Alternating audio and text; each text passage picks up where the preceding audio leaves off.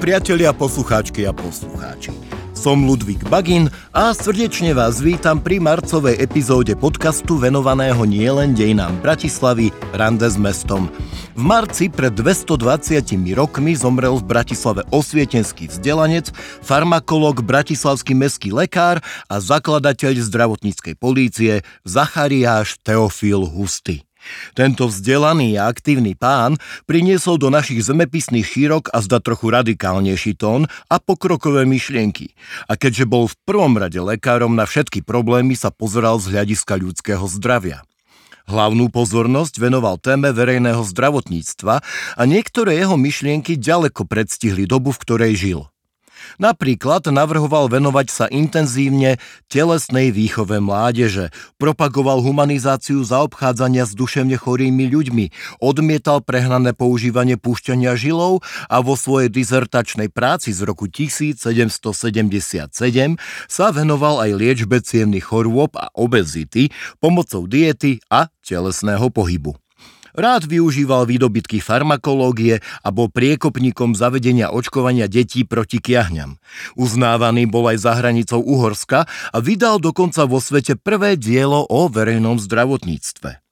O jeho rozsiahlej a rozmanitej práci sa porozprávame s mojim veľmi vzácným hostom.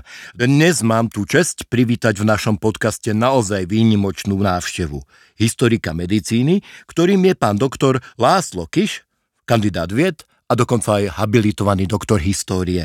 Vítajte, pán doktor. Ďakujem pekne. Pozdravujem aj ja, poslucháčky, aj poslucháčov.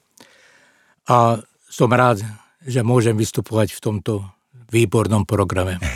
Je nám veľkou cťou tak mi rovno dovolte na úvod trošku priblížiť našim poslucháčkam a poslucháčom túto vašu výnimočnú špecializáciu. Vy ste okrem iného aj historikom medicíny. Ako ste sa ním stali a koľko vlastne historikov medicíny na Slovensku máme?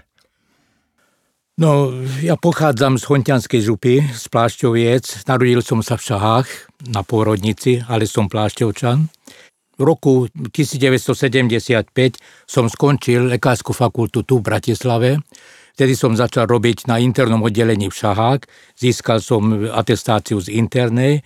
No a tam v Šahák som sa začal zaujímať o históriu medicíny. O históriu medicíny najprv Hontianskej župy, okolia Šiach a neskôršie aj celého Slovenska a takto narastol môj záujem o históriu medicíny. Ako som povedal, začal som robiť e, šahák na internom, potom som išiel na obvod, roky som robil v šahách a od 90. roku som na Žitnom ostrove v Čilickej Radvani, bol som obvodným lekárom do dôchodku do 2012. V 98. som získal titul kandidáta vied CSC tu v Bratislave na historickom ústave a v 2011 bol som habilitovaný v Debrecíne ako historik medicíny. Zaujíma história medicíny, veľa publikujem, som členom redakčnej rady časopisu Budapešti Orvoši Hetilab a takisto medzinárodného časopisu Komunikáciones de Artis História medicíne. Som autorom rôznych kníh o histórie medicíny na území Slovenska a teraz už aj Sedmohradska a kníh napríklad o histórii očkovania. No, toľko o mne stačí. No, a na tú druhú otázku, vašu otázku, že koľko historikov máme medicíny na Slovensku, neviem presne, ale pravdepodobne málo. To viem, že na lekárskej fakulte tu v Bratislave existuje oddelenie histórie medicíny a zdravotníctva a toto oddelenie vydáva ročenku pod názvom História medicíny Slováka táto ročenka už teraz má už 8. ročník, redaktorom je pán Matej Gugola, tak s ním mám veľmi dobré skúsenosti. No a pravdepodobne, keďže je to ročenka a tam je dosť spolupracovníkov, tak zrejme aj tých historikov je trošku viac, ako ja predpokladám, ale presné číslo vám nepoviem. Však to nie je až také dôležité, predpokladám, že pre dnešnú epizódu si vystačíme aj my dvaja a ako historik určite vy sám nám budete stačiť, lebo našim dnešným hrdinom je Zachariáš Teofil Husty, to si ešte raz pripomíname. No a ako sa tento a kedy vlastne mimoriadne vzdelaný a zanetený lekár a polyhistor dostal do Bratislavy, lebo on nebol rodákom z nášho mesta. E, nebol rodákom e, Bratislavy, narodil sa v Ruste, Mm-hmm. To tera, teraz je to V Burgenland v Rakúsku? Áno.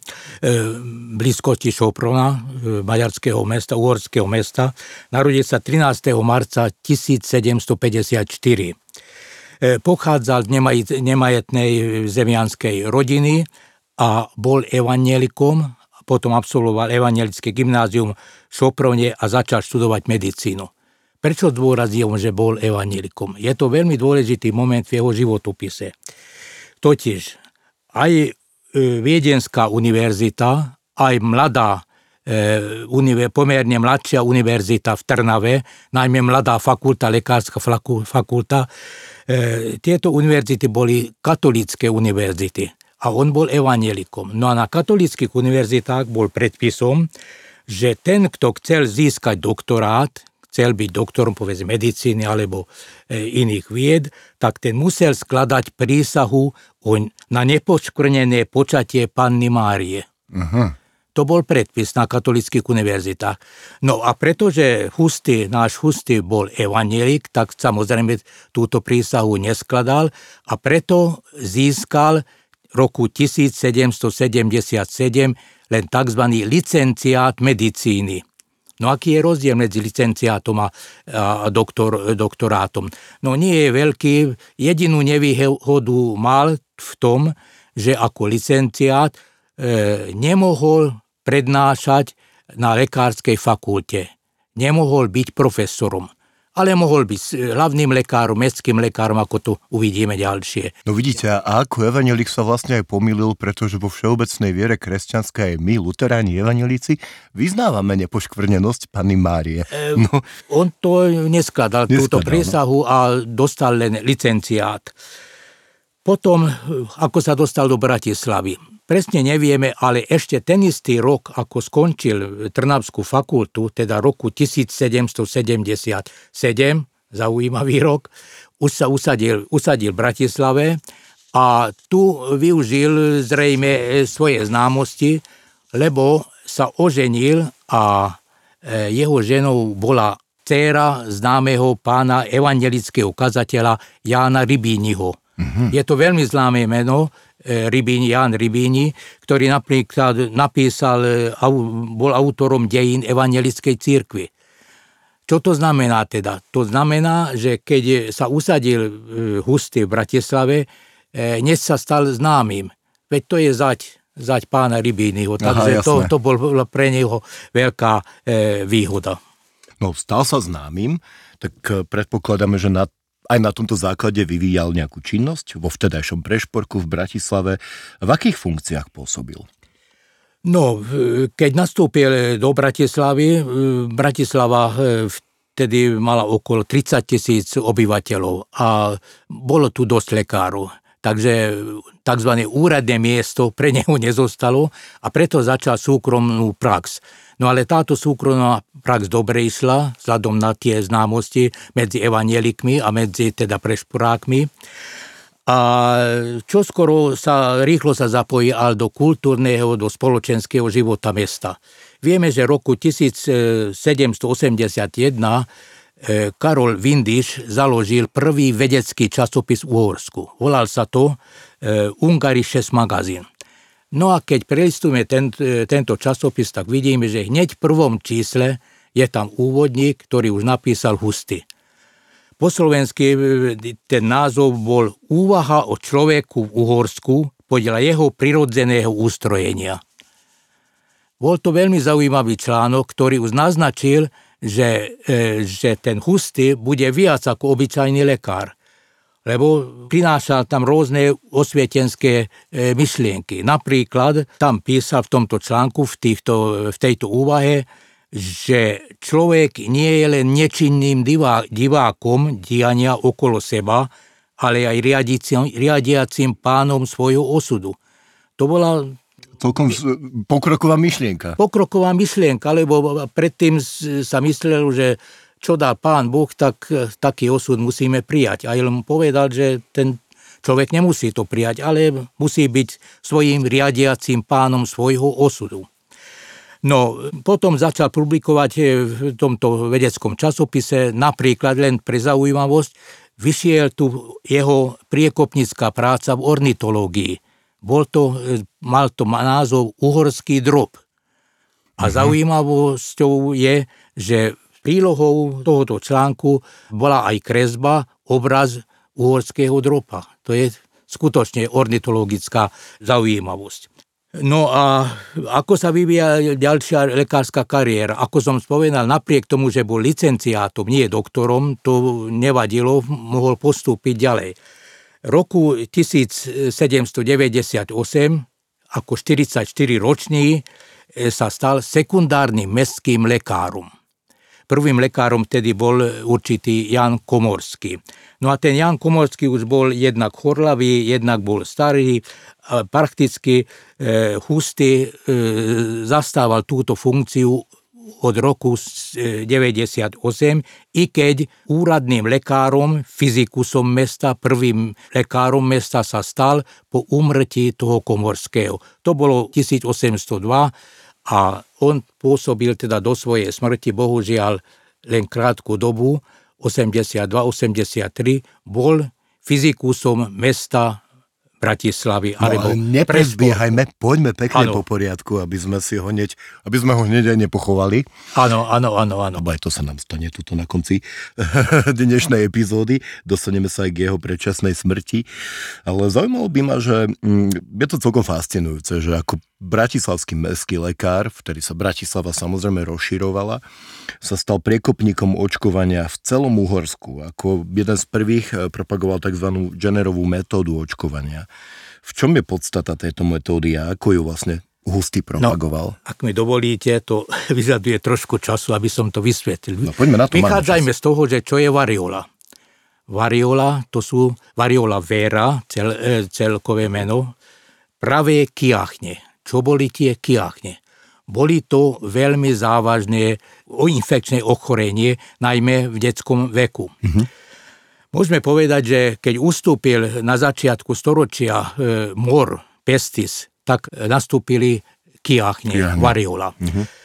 Boli to veľmi strašné choroby, e, kiachne, totiž pacient mal vysoké horúčky a hlavne hlavným príznakom a preto kiachne boli pôvodne zaradené medzi kožné ochorenia, pretože pacient mal na celom, po celom tele e, plusgiere, veľké plusgiere, také ako šošovice alebo fazule, naplnené uh-huh. tekutým obsahom. No, keď tento tekutý obsah sa rozrušil, alebo nastalo tam drobné krvácanie do toho, do, to, do, áno, do toho obsahu, tak e, tento obsah sa zmenil na čiernu farbu a preto sa toto ochorenie volalo aj ako čierna, čierna smrť. Čierna smrť. Čierna smrť. Tak toto ochorenie nastúpilo po more prvej polovici 18. storočia a te, teraz prejdeme k tomu očkovaniu. To očkovanie nevynašli Európanie, ale vynašli na východe v Číne, v Turecku. Totiž tam pozorovali takú zaujímavosť, že nestačí celkové ochorie, ochorieť na kiachne, stačí, keď človek len trošku ochorie. Tak to dosiahli tak, že prach získaný z tých plusgérekov, teda tekutinu vysušili a prach nanášali na sliznicu nosa. Mm-hmm. A tým prakticky infikovali to dieťa, ale len e, čiastočne. čiastočne. Výsledok bol ten, že to dieťa zostalo imunné, chránené proti ďalším epidémiám, proti ďalším kiachniam. Ďalšia forma bola to napríklad, že urobili škrabance na tele, pár škrabancov, to, to lekársky sa volá skarifikácia, urobili pár škrabancov a do, do tých škrabancov pustili tekutý obsah tých pluzierokov Výsledok bol ten istý, trošku ochorel ten človek, ktorý bol tatko očkovaný, ešte vtedy ne, ani ne, neoznačili to za očkovanie a získal ochranu, imunitu, to, ten výraz takisto nepoznali. No a táto metóda sa rozšíria na územie dnešného Turecka. A v Turecku, v Konštantinápole, dnes Istanbul, tam bol veľvyslancom Anglická určitý pán Montagu. Uh-huh. Jeho manželka, pani, alebo Lady Mary Montagu, sa vrátil do Anglicka uh-huh. a tam rozšíril túto metódu. Táto metóda sa volala variolácia, pretože kiachne sa volali variola a z toho variolácia. Aha. Tak to bola táto prvá fáza očkovania. No a táto metóda potom sa rozšírila na, na kontinent a to musím, to nemôžem vynechať, že u nás na kontinente prvý, prvú takú varioláciu uskutočnil pán Adam Rajman z Prešova, prešovský mestský lekár. No ale vráťme sa e, k variolácii. Teda tá variolácia sa rozšírila po celej Európe, samozrejme pomaly, lebo bolo to veľmi riskantná metóda. Prečo? očkovali vlastným, e, vlastným te, takou tekutinou, čo obsahovala tisícky vírusov tej varioli. Uh-huh. A keď nedobre odhadli tú no, dávku, by som povedal, no. tak ten pacient mohol dostať pravé kiahne uh-huh. a mhm. na to zomrel. Takže táto metóda sa šírila sa, ale veľmi pomaly. Stačí toľko, že rozšírila sa aj do Viedne, aj do, do Bratislavy. Aj v očkovali túto metódu, varioláciu. Napríklad posledná, posledné očkovanie pred e, nástupom Hustyho bolo 1706. A keď už nastúpil Husty, tak vtedy práve tie epidémie neboli. Takže sa neočkovalo. Ale o 20 rokov neskôršie, 1796, sa, sa objavili znovu epidémie. A preto vtedy Husty sa rozhodol, že začne znovu očkovať, začne znovu variolizovať, teda očkovať s tou ľudskou matériou. No, ja som zabudol poslucháčom povedať, e, ma, dať malé upozornenie, aby nás nepočúvali zrovna pri obede, ale e, nevadí. E, Téma očkovania je nám teraz všetkým celkom blízka, aspoň istej časti populácie, verím, že áno. No, predsa len poďme k tomu roku 1796. Vtedy e, očkoval proti kiahňam ľudskou mátériou aj svoju dceru. On má zásluhu aj na uskutočení prvého hromadného očkovania v Uhorsku. Ako to celé prebiehalo? No, to trošku musím upraviť, ak mm-hmm. mi dovolíte korigovať. Jasné tak 1796 očkoval svoju dceru. Uh-huh. Ešte tou starou metódou, variolizáciou, Áno. teda ľudskou matériou. A vtedy, aby podporil rozšírenosť tej, tejto metódy, vydal aj leták pod názvom Guter Rat für Eltern, teda e, dobrá rada pre rodičov a tam popísal, že aká je to strašná choroba, pretože táto choroba jednak e, bola veľmi, umrtnosť bola veľmi veľká, najmä medzi deťmi a e, ďalší dôsledok, že zanechal veľmi e, nepríjemné následky. Mm-hmm. Ten, kto mal tie bluzgiere, ako som povedal, to boli po celom tele, mal blízko k oku, ten mohol oslepnúť. Mm-hmm. Teda slepotu mohol... No a predstavte si, že u dievčat zanechal veľmi škaredé jazvy po tvári, takže... Áno ich, ich osud bol určený s tými škaredými jazmami. Zanechajme teraz Bratislavu a vráťme sa do Anglicka, pretože v Anglicku sa stala veľmi veľká udalosť. Totiž žil tam jeden e, veľmi múdry lekár, vidiecký lekár, Edward Jenner. Tento Jenner žil na vidieku a teda liečil e, obyvateľstvo a často počul od svojich pacientiek, dojičiek kráv, ktoré, ktoré povedali, povedali mu, že pán doktor, ja neochoriem na kiachne, lebo ja som prekonala kravské kiachne. Ako kravské kiachne? A prekonanie kravských kiachní vás chráni pred ľudskými kiachne. No áno, No to bolo čudné, väčšina lekárov, tých lekárov, lebo aj iní lekári tu počuli, jednoducho to nechceli uveriť. Povedali, že to sú také, také, také rečičky, také dedinské rečičky. No viete si to predstaviť, že budeme chrániť pred ľudskou chorobou prekonaním zvieracou chorobou? No ale Jenner veril týmto e, e, svojim pacientkám a urobil rozhodujúci pokus roku 1796. Teda v tom istom roku, roku. keď ešte hustý, hustý očkoval varioláciou. Urobil taký pokus, že vzal jedného 8-ročného chlapca, na ramene urobil mu pár škrabancov a do tých škrabancov aplikoval tekutý obsah kravských kiahní. ten tekutý obsah získal z ruky dojičky, ktorá práve ochorela na tie kravské kiahne. Tie kravské kiahne boli podobné ochorenie, ale oveľa miernejšie. Tento, kto dostal kravské kiahne, napríklad tie dojičky vôbec necítili sa chorými, nemali ani horúčku, mali pár plusgerikov na ruke, na predlatky a hotovo. Ale zostali chránené pred pravými kiahňami. Teda urobil, Jenner urobil taký pokus, že najprv aplikoval ten tekutý obsah e, kravských kiahní, kravských kiahní a rozmýšľal takto, že ak tie ženy majú pravdu, ženy pravdepodobne vždy majú pravdu, takže ak ženy majú, majú pravdu, tak ten chlapec získa ochranu proti pravým kiahňam. Takže počká si 5-6 týždňov a potom do druhej ruky, takisto do ramena, aplikoval, ale teraz už e, tekutý obsah pravých kiahní, čiernych kiahní, ľudských kiahní. No a čakal pár dní, bolo e, veľmi riskantné, lebo ak ženy nemajú pravdu, tak chlapec ochorie na, na pravé kiahne a možno, zomrie, že zomrie. No. zomrie ale ženy mali pravdu. E, ľudské kiahne poskytovali ochranu proti, e, pred, pred pravými kiahňami. E, chlapec zostal nažive. No veľmi krátko si ešte toľko, že Jenner mal problémy toto svoje stanovisko previesť do obecenstva lekárov. Každý povedal, že to není možné, to neexistuje. Odišiel do Londýna na akadémiu a podal tam rukopis, že tu je všetko popísané a vydajte to a rozšírte.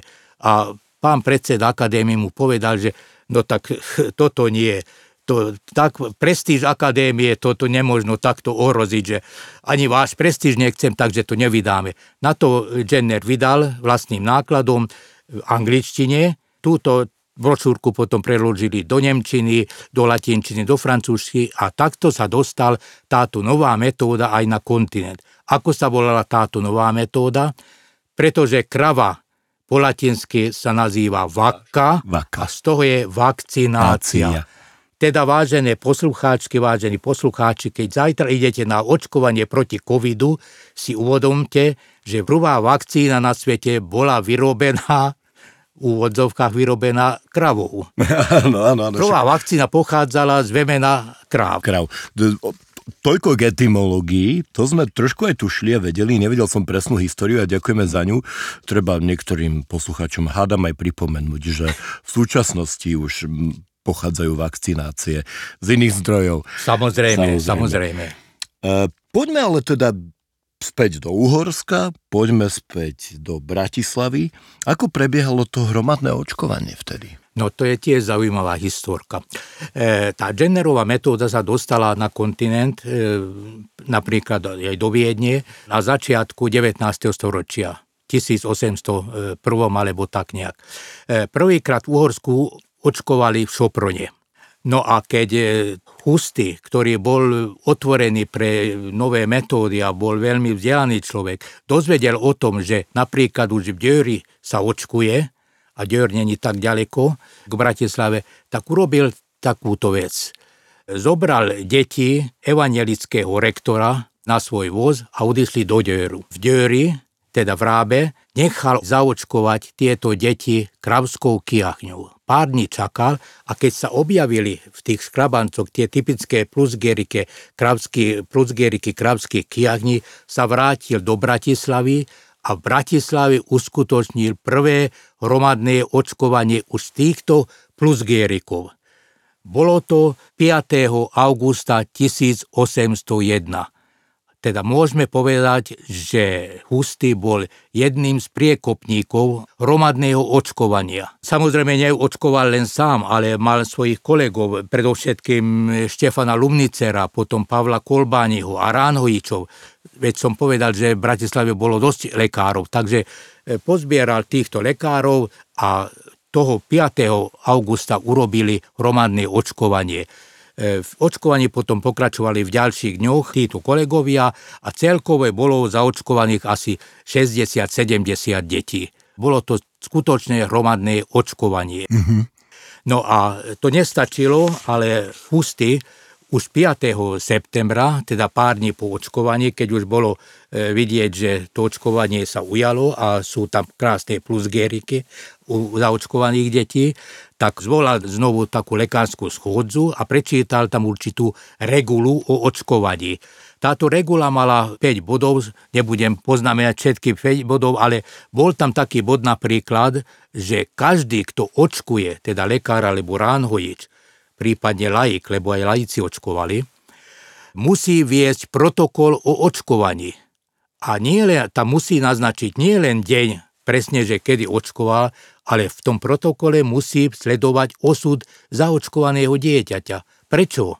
Lebo takto chcel dokázať, že to je naozaj účinná metóda. Bolo tam napísané, že kedy bol očkované a keď po rokoch prišla ďalšia vlna epidémii a chlapec neochorel, tak bolo dokázaná účinnosť tejto novej metódy, teda vakcinácie. No a ďalším bodom ešte toto poviem, lebo to skutočne svedčí o veľkých znalostiach a veľkosti Hustyho, zakázal používať takú lancetu, lanceta bola taký, taký malý nožík, mm-hmm. čo sa používalo na, na, na, to, na to škrabanie, e, aby robili škrabance, teda zakázal používať takú lancetu, ktorou už očkovali mm-hmm. e, ľudskú matériu, ktorou variolizovali. Prečo? Lebo predpokladal, že na lancete mohli zostať stopy tej očkovacej látky, tej e, ľudských kiahy a mohli by infikovať ďalších zaočkovaných detí. Takže to bola ďalšia taká veľmi, by sme povedali, moderná metóda bol doslova do písmena mimoriadne progresívnym a. Áno. Krásne plusgieriky, to je oxymorom podľa mňa, ale poďme sa pohnúť trochu ďalej. K jeho ďalším zásluhám patrí aj fakt, že stal pri zrode novej disciplíny nazývanej medicinálna polícia, alebo teda štátna lekárska veda, o ktorej dokonca napísal aj dielo s názvom Diskurs o medicinálnej polícii. Čo si po týmto vlastne môžeme predstaviť? No, Prečo polícia? Zase trošku etymológia. Preto polícia, lebo zabezpečiť, kontrolovať a dodržanie určitých zdravotníckých nariadení, napríklad karanténnych nariadení, keď je epidémia, tak to bola úlohou e, polície. Takže z toho vznikol názor, že medicinálna polícia, teda by sme povedali, že taká polícia, čo má zabezpečiť tie medicínske rôzne nariadenia. Ináč pôvodne politikus to znamená v latinčine štátny štátovedný. Teda nie v dnešnom slova zmysle politika, ale štátny, ano. teda bol prívlaskom. No, tejto e, novej disciplíny priekopníkom, európskym priekopníkom bol nemecký lekár Johann Peter Frank. Tento Johann Peter Frank od roku 1774, teda od tej doby, keď už Husty bol v Bratislave, začal vydávať svoje knihy pod názvom Systém einer vollständigen medizinischen Polizei, čiže systém úplnej medicinálnej polície. Mm-hmm. Tohoto systému bola e, súčasťou aj tzv. forenzná medicína.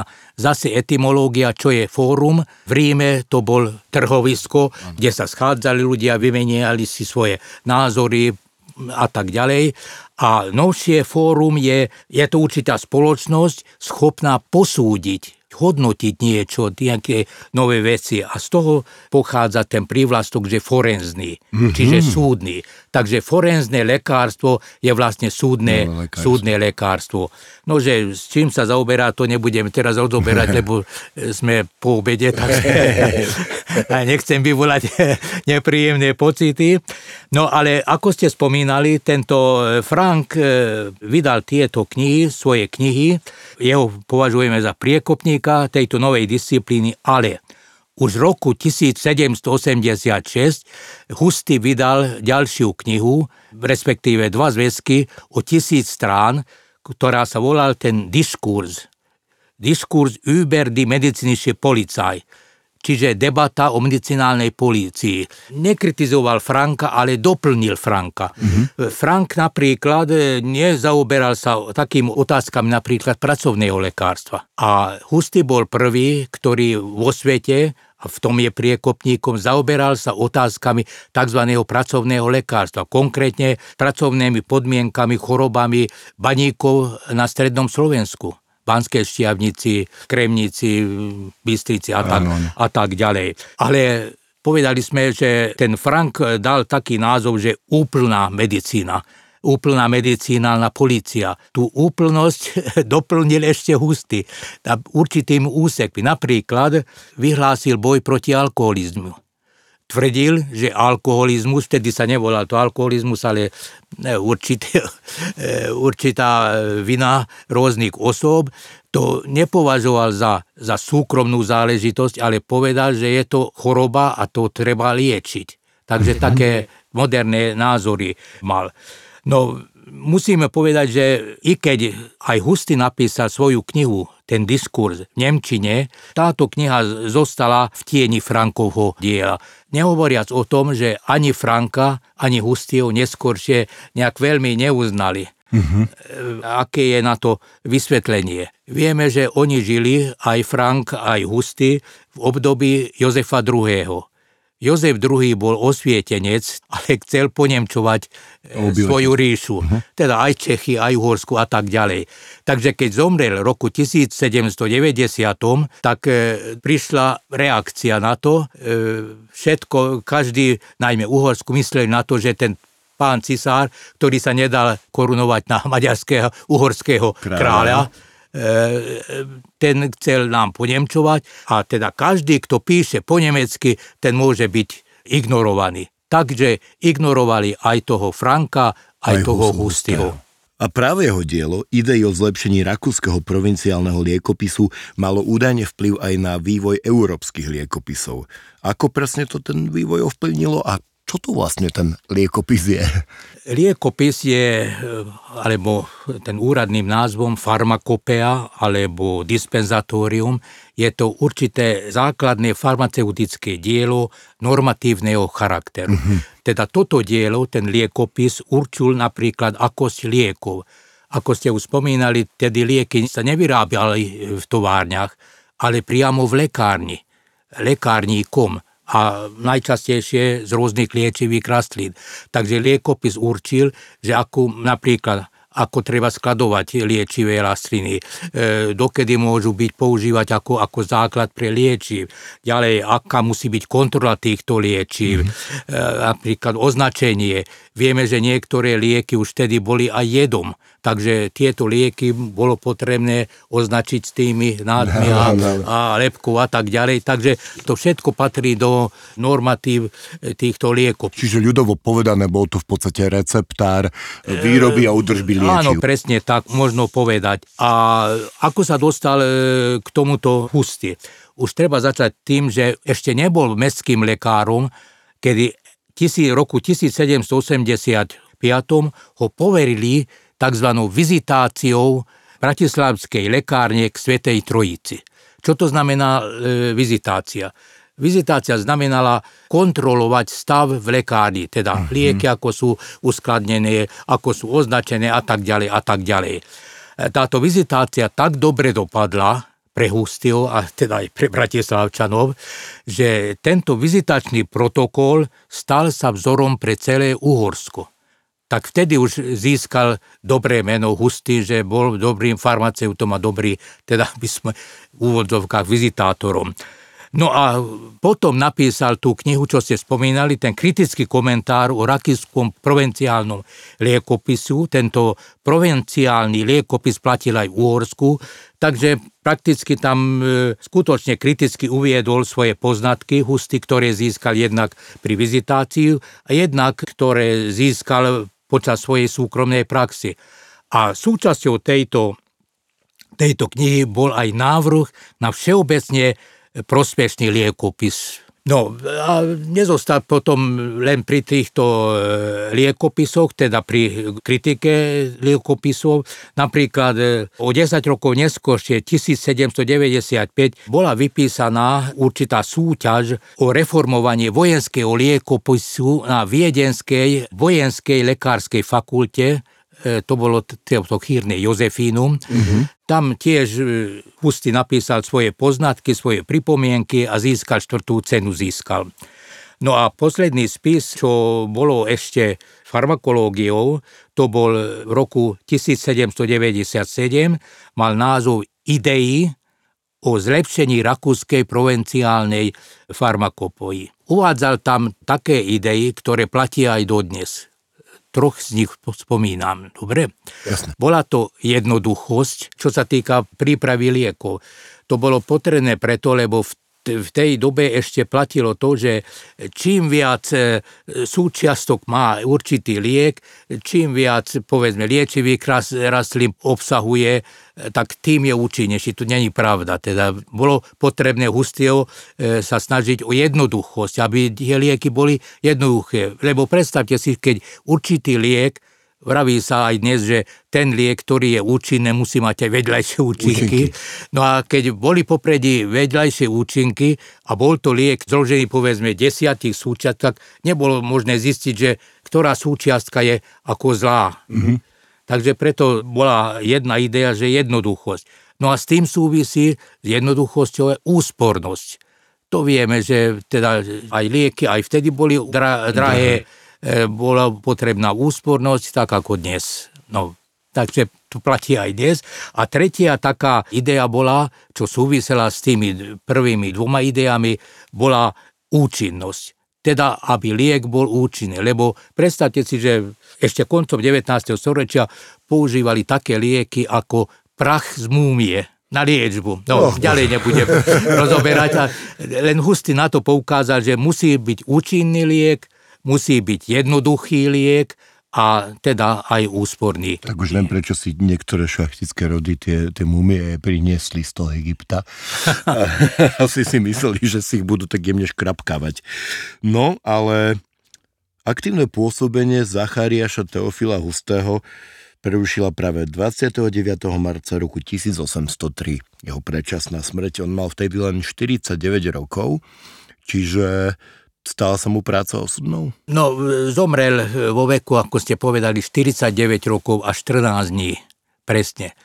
Ale bol chorý pravdepodobne už vtedy, keď uskutočnil to prvé, prvé hromadné očkovanie. Ale nezomrel na kiahne, uh-huh. ale zomrel na tuberkulózu hrtanu. Tuberkulóza, e, vtedy ten názov nebol známy, tuberkulóza sa volal E, suchotiny Áno. E, medzi ľuďmi a po latinsky alebo medzi lekármi to bola vtíza, vtízis. Mm-hmm. A pretože je to, bola to vtíza, tuberkulóza hrtanu a pravdepodobne aj plúc, mal veľké bolesti, a práve preto napríklad pri tom očkovaní už ďalej on nepropagoval to očkovanie ústne alebo prednáškami, lebo pravdepodobne v posledných mesiacoch stratil hlas, hlas. alebo veď vieme, že frtanie sú hlasívky, takže on musel, musel sa šetriť, alebo vôbec už nevedel hovoriť. A zomrel, ako ste povedali, v roku 1803 a musíme si uvedomiť, že boli to roky napoleonských vojen. Takže ja tomu pripočítam to, že nenašiel som žiadny nekrológ o ňom. Pritom to bol, bol slávny lekár, ak to tak bereme, e, skutočne slávny, známy lekár a nenašiel som... Ani jeden nekrolog. Ani jeden nekrolog. To pravdepodobne súviselo s tým, že už boli tie vojenské roky a vtedy ľudia mali iné starosti. A on je pochovaný na evangelickom cintoríne? Na Kozej bráne? To vám neviem povedať, ale Predpokladám, keď bol evanielikom, tak pravdepodobne bol pochovaný, či ešte má náhrobník, to, to ťažko povedať.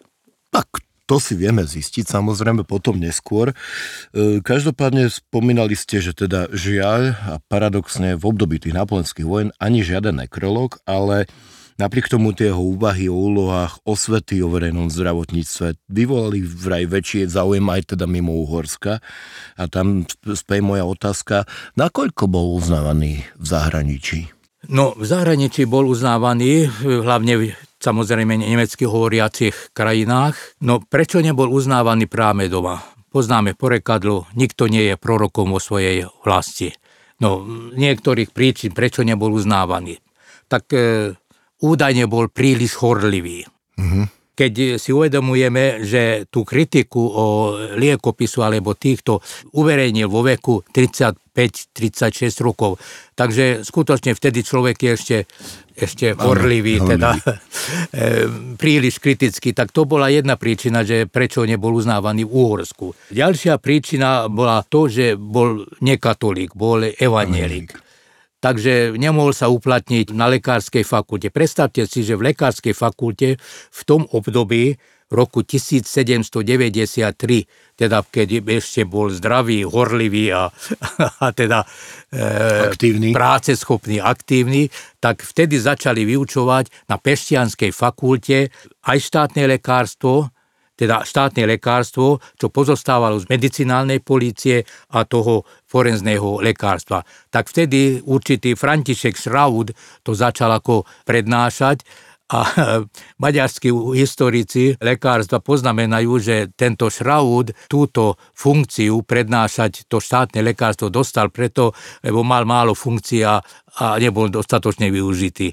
Takže nie je preto, že tomu rozumel a pritom mali tam v zálohe v Bratislave Hustyho. Ale Hustyho nechceli pozvať, lebo bol evanielik a, a tretia príčina, podľa mňa, to mohlo byť v tom, že po smrti Jozefa II. E, to všetko sa prevrátilo proti všetkému, čo je nemecké. A bohužiaľ Hustyho knihy boli nemecky písané, takže nechceli, e, nechceli e, prijať.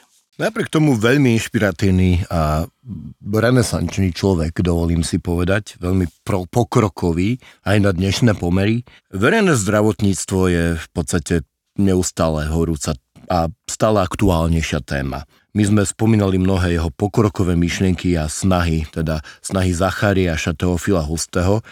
Skúsme si teda tak na záver povedať, v čom dnes ešte žije jeho dielo. Prečo bol vlastne výnimočný, čo nám zanechal, čím nás môže dodnes inšpirovať. No, čo zanechal, tak e, predovšetkým musíme si uvedomiť, že Husty žil v období rozkvetu osvietenstva. E, jeho diela, e, jeho knihy, kritiky, úvahy a tak ďalej sú výrazom osvietenských ideí, ktorý niektoré sme už spomínali.